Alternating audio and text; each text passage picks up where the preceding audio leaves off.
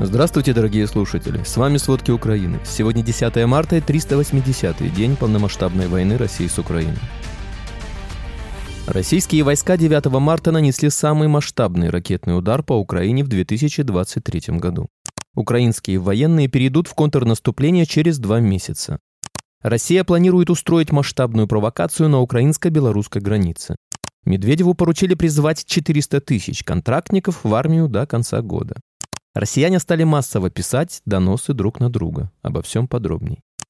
Российские войска девятого марта нанесли самый масштабный ракетный удар по Украине в две тысячи двадцать третьем году. Но, вероятно, эта атака могла послужить только целям российской государственной пропаганды. К такому выводу пришли аналитики Института изучения войны. Россия запустила по Украине больше восьмидесяти различных ракет, в том числе шесть гиперзвуковых ракет «Кинжал», которые украинское ПВО сбить не может. Руководитель Укрэнерго Владимир Кудрицкий заявил, что российские ракетные удары в очередной раз были нацелены на украинскую энергетическую инфраструктуру, но уничтожить ее не удалось. По словам спикера воздушных сил ВСУ Юрия Игната, у России есть до пятидесяти ракет «Кинжал», и она использовала некоторые ракеты, которые не сможет заменить. Вечером девятого марта российские войска во второй раз атаковали Запорожье. В результате ракетного удара повреждены объекты критической инфраструктуры, часть города без света. Об этом сообщил секретарь Запорожского городского совета Анатолий Куртнев в Телеграм. В результате прилетов пострадали объекты критической инфраструктуры. По предварительной информации, повреждения получили два учебных заведения. В постройках вылетели окна. В результате обстрела обесточено около двадцати тысяч абонентов. В некоторых районах, как следствие, не было отопления и водоснабжения. Все соответствующие службы уже устраняют проблемы. Подача электроэнергии, тепла и воды в Запорожье уже частично восстановлена. Восстановительные работы продолжаются. Советник руководителя Офиса президента Украины Михаил Подоляк заявил, что украинские военные перейдут в контрнаступление через два месяца. Он отметил, что Россия сосредоточила в Бахмуте большую часть своего подготовительного военного персонала, а также наиболее боеспособные части компаний. По его словам, Россия теряет в семь раз больше военных, чем Украина. За семь месяцев в Бахмуте насчитывают около сорока тысяч убитых и раненых россиян. Российские войска не оставляют попыток окружить Бахмут. Основные усилия они сосредоточили на ведении наступательных действий на Купинском, Лиманском, Бахмутском, Авдеевском и Шахтерском направлениях. Там за сутки отбиты сто две атаки. Об этом говорится в сводке украинского генштаба. Авиация сил обороны Украины за минувшие сутки нанесла тринадцать ударов по районам сосредоточения личного состава и военной техники россиян, а также ударили по зенитно-ракетному комплексу на огневой позиции. Российская армия за сутки боев в Украине потеряла еще восемьсот семьдесят военных, семь танков, шесть боевых бронированных машин, десять артиллерийских систем, три РСЗО, два средства ПВО, самолет, девять беспилотников, тридцать четыре крылатые ракеты, автомобильную и специальную технику. Общие потери, по данным украинского генштаба, на десятое марта составляют сто пятьдесят шесть тысяч девятьсот девяносто человек. Российские войска планируют устроить масштабную провокацию на украинско-белорусской границе. Такими данными поделились в Главном управлении разведки Минобороны Украины. Там отметили, что в ближайшее время на территорию Беларуси должен приехать пропагандист Владимир Соловьев. Его основной задачей станет освещение событий на границе между странами. Кроме того, одиннадцатого марта Россия намерена организовать телерадиомост и прямую трансляцию с места событий для пропагандистских СМИ. По данным ГУР, для организации провокации в Беларусь прибыло несколько групп россиян. Эти планы предполагают угрозу разрушения объектов инфраструктуры и возможные жертвы среди мирного населения. Накануне в Беларуси возросла активность вертолетов России у границ с Украиной. Наблюдатели отмечают, что начиная с утра девятого марта с аэродрома Мачулищи начали взлетать вертолеты Ми двадцать четыре и Ми восемь. В частности, пять вертолетов приземлились на аэродром Лунинец, который расположен ближе к границам с Украиной, а еще один вертолет Ми восемь отправился на полигон Лепельский.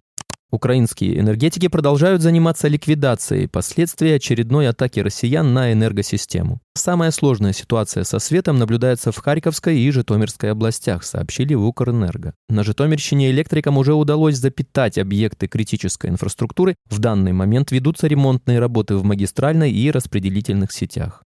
Европейский Союз вместе с государствами-партнерами призывает Российскую Федерацию вернуть полный контроль над захваченной войсками Запорожской атомной электростанцией Украины, которая является ее законным владельцем. Об этом говорится в заявлении Евросоюза в Совете МАГАТЭ о ядерной безопасности, физической безопасности и гарантиях в Украине. В заявлении отмечается, что своим вторжением в Украину и агрессивной войной Россия нарушила семь обязательных столбов обеспечения ядерной и физической безопасности в условиях вооруженного конфликта, выдвинутых генеральным директором МАГАТЭ. Бельгия признала голодомор тысяча девятьсот тридцать второго — тридцать третьего годов геноцидом украинского народа. Об этом сообщил президент Украины Владимир Зеленский. Напомним, пятнадцатого декабря Европейский парламент поддержал резолюцию о признании голодомора тысяча девятьсот тридцать второго — тридцать третьего годов геноцидом украинского народа. Ранее аналогичное решение приняла Болгария, Чехия, Германия. Президент США Джозеф Байден обнародовал свой официальный бюджетный запрос на следующий финансовый год. Помощь Украине также была отображена в этом документе, сообщает New York Times. Отмечается, что американский лидер предлагает в следующем году выделить Украине шесть миллиардов долларов. При этом в запросе не указано, о помощи какого рода идет речь – финансовой или военной. Кроме того, Байден предлагает направить семьсот пятьдесят три миллиона долларов на противодействие злонамеренному влиянию России и связанные с этим потребности, такие как кибербезопасность и поддержка гражданского общества в Украине. Также в информационном бюллетене указано, что часть средств с Фонда защиты людей, пострадавших от конфликтов и стихийных бедствий, пойдет на программу предоставления украинским беженцам возможности получить гражданство США. Чтобы все инициативы администрации Байдена вступили в силу, документ должен утвердить Конгресс.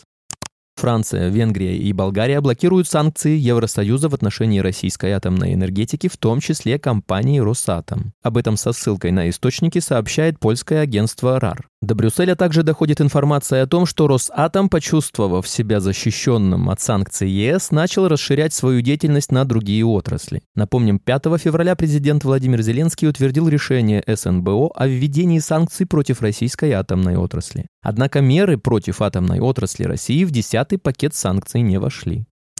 Массовые протесты в Грузии продолжаются. В четверг, девятого марта вечером протестующие потребовали отставки правительства и досрочных выборов. Об этом сообщает телеканал Рустави два. На трибуну вышли оппозиционные политики и обратились к тысячам протестующих, собравшихся на проспекте Руставели. Они заявили о необходимости отставки правительства и досрочных выборов в парламент, говорится в сообщении. Кроме того, часть оппозиции заявляет, что протесты будут продолжаться до достижения полной уверенности в незыблемости пути и курса в Европу. Предварительно известно, что протесты в Тбилиси будут продолжаться и в пятницу, десятого марта. Напомним, массовые протесты в Тбилиси начались седьмого марта после принятия парламентом в первом чтении законопроекта об иностранном влиянии. Также стало известно, что из парламента Грузии отзывают законопроект, который стал причиной массовых протестов. Кроме того, в МВД сообщили об освобождении почти всех задержанных участников протестов в Грузии.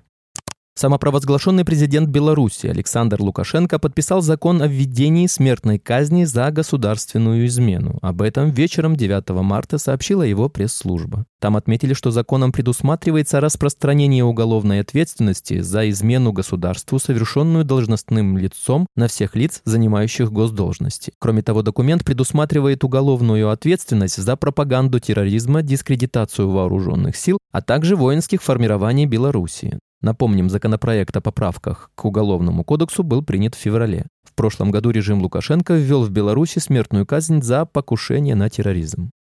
Российская администрация намерена провести новую волну принудительной мобилизации на временно оккупированных территориях Донецкой и Луганской областей. Об этом сообщает Центр национального сопротивления Украины. По данным организации, подготовка к проведению мобилизационных мероприятий уже началась. Так, военкоматы призвали учебные заведения предоставить списки всех учащихся мужского пола две тысячи шестого года рождения. Именно семнадцатилетние юноши должны стать ядром будущей войны, поскольку на оккупированных территориях Донбасса почти не осталось других гражданских лиц, подлежащих принудительной мобилизации. Напомним, в Луганской области усилили розыск лиц, уклоняющихся от призыва. На основании запросов из военкоматов таких мужчин будут задерживать и сразу доставлять в пункты призыва.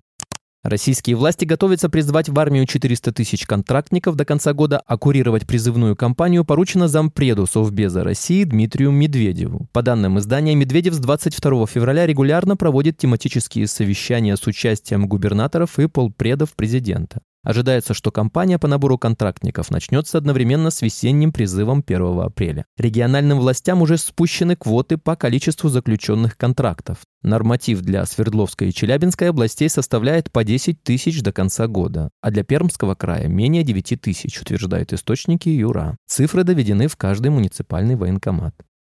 Россияне стали массово писать доносы друг на друга. В России резко увеличилось количество дел о дискредитации армии, основанных на доносах. Теперь административные производства открывают не только за пикеты и посты в соцсетях, но и за антивоенные высказывания в личной беседе. Помимо этого, поводом для доноса становятся упоминания Украины в позитивном ключе на улице или в общественных местах. В полицию или в эф эс бэ жалуются как незнакомые люди, так и соседи. В картотеке дел полтора десятка постановлений о штрафах из-за высказываний о войне в Украине или прослушивания украинских песен в магазинах, на почте, в банях и на дискотеках. Основанные на доносах административные дела оказались в судах по всей России. Спасибо, это были все главные новости о войне России с Украиной к середине десятого марта. Помните, правда существует, а мы стараемся сделать ее доступной. Если вам нравится то, что мы делаем, пожалуйста, поделитесь этим подкастом с друзьями в России. Также, если вы хотели бы помочь нам делать материалы еще более качественными, пожалуйста, оставляйте фидбэк. Это очень важно для нас и для распространения правдивой информации. До встречи.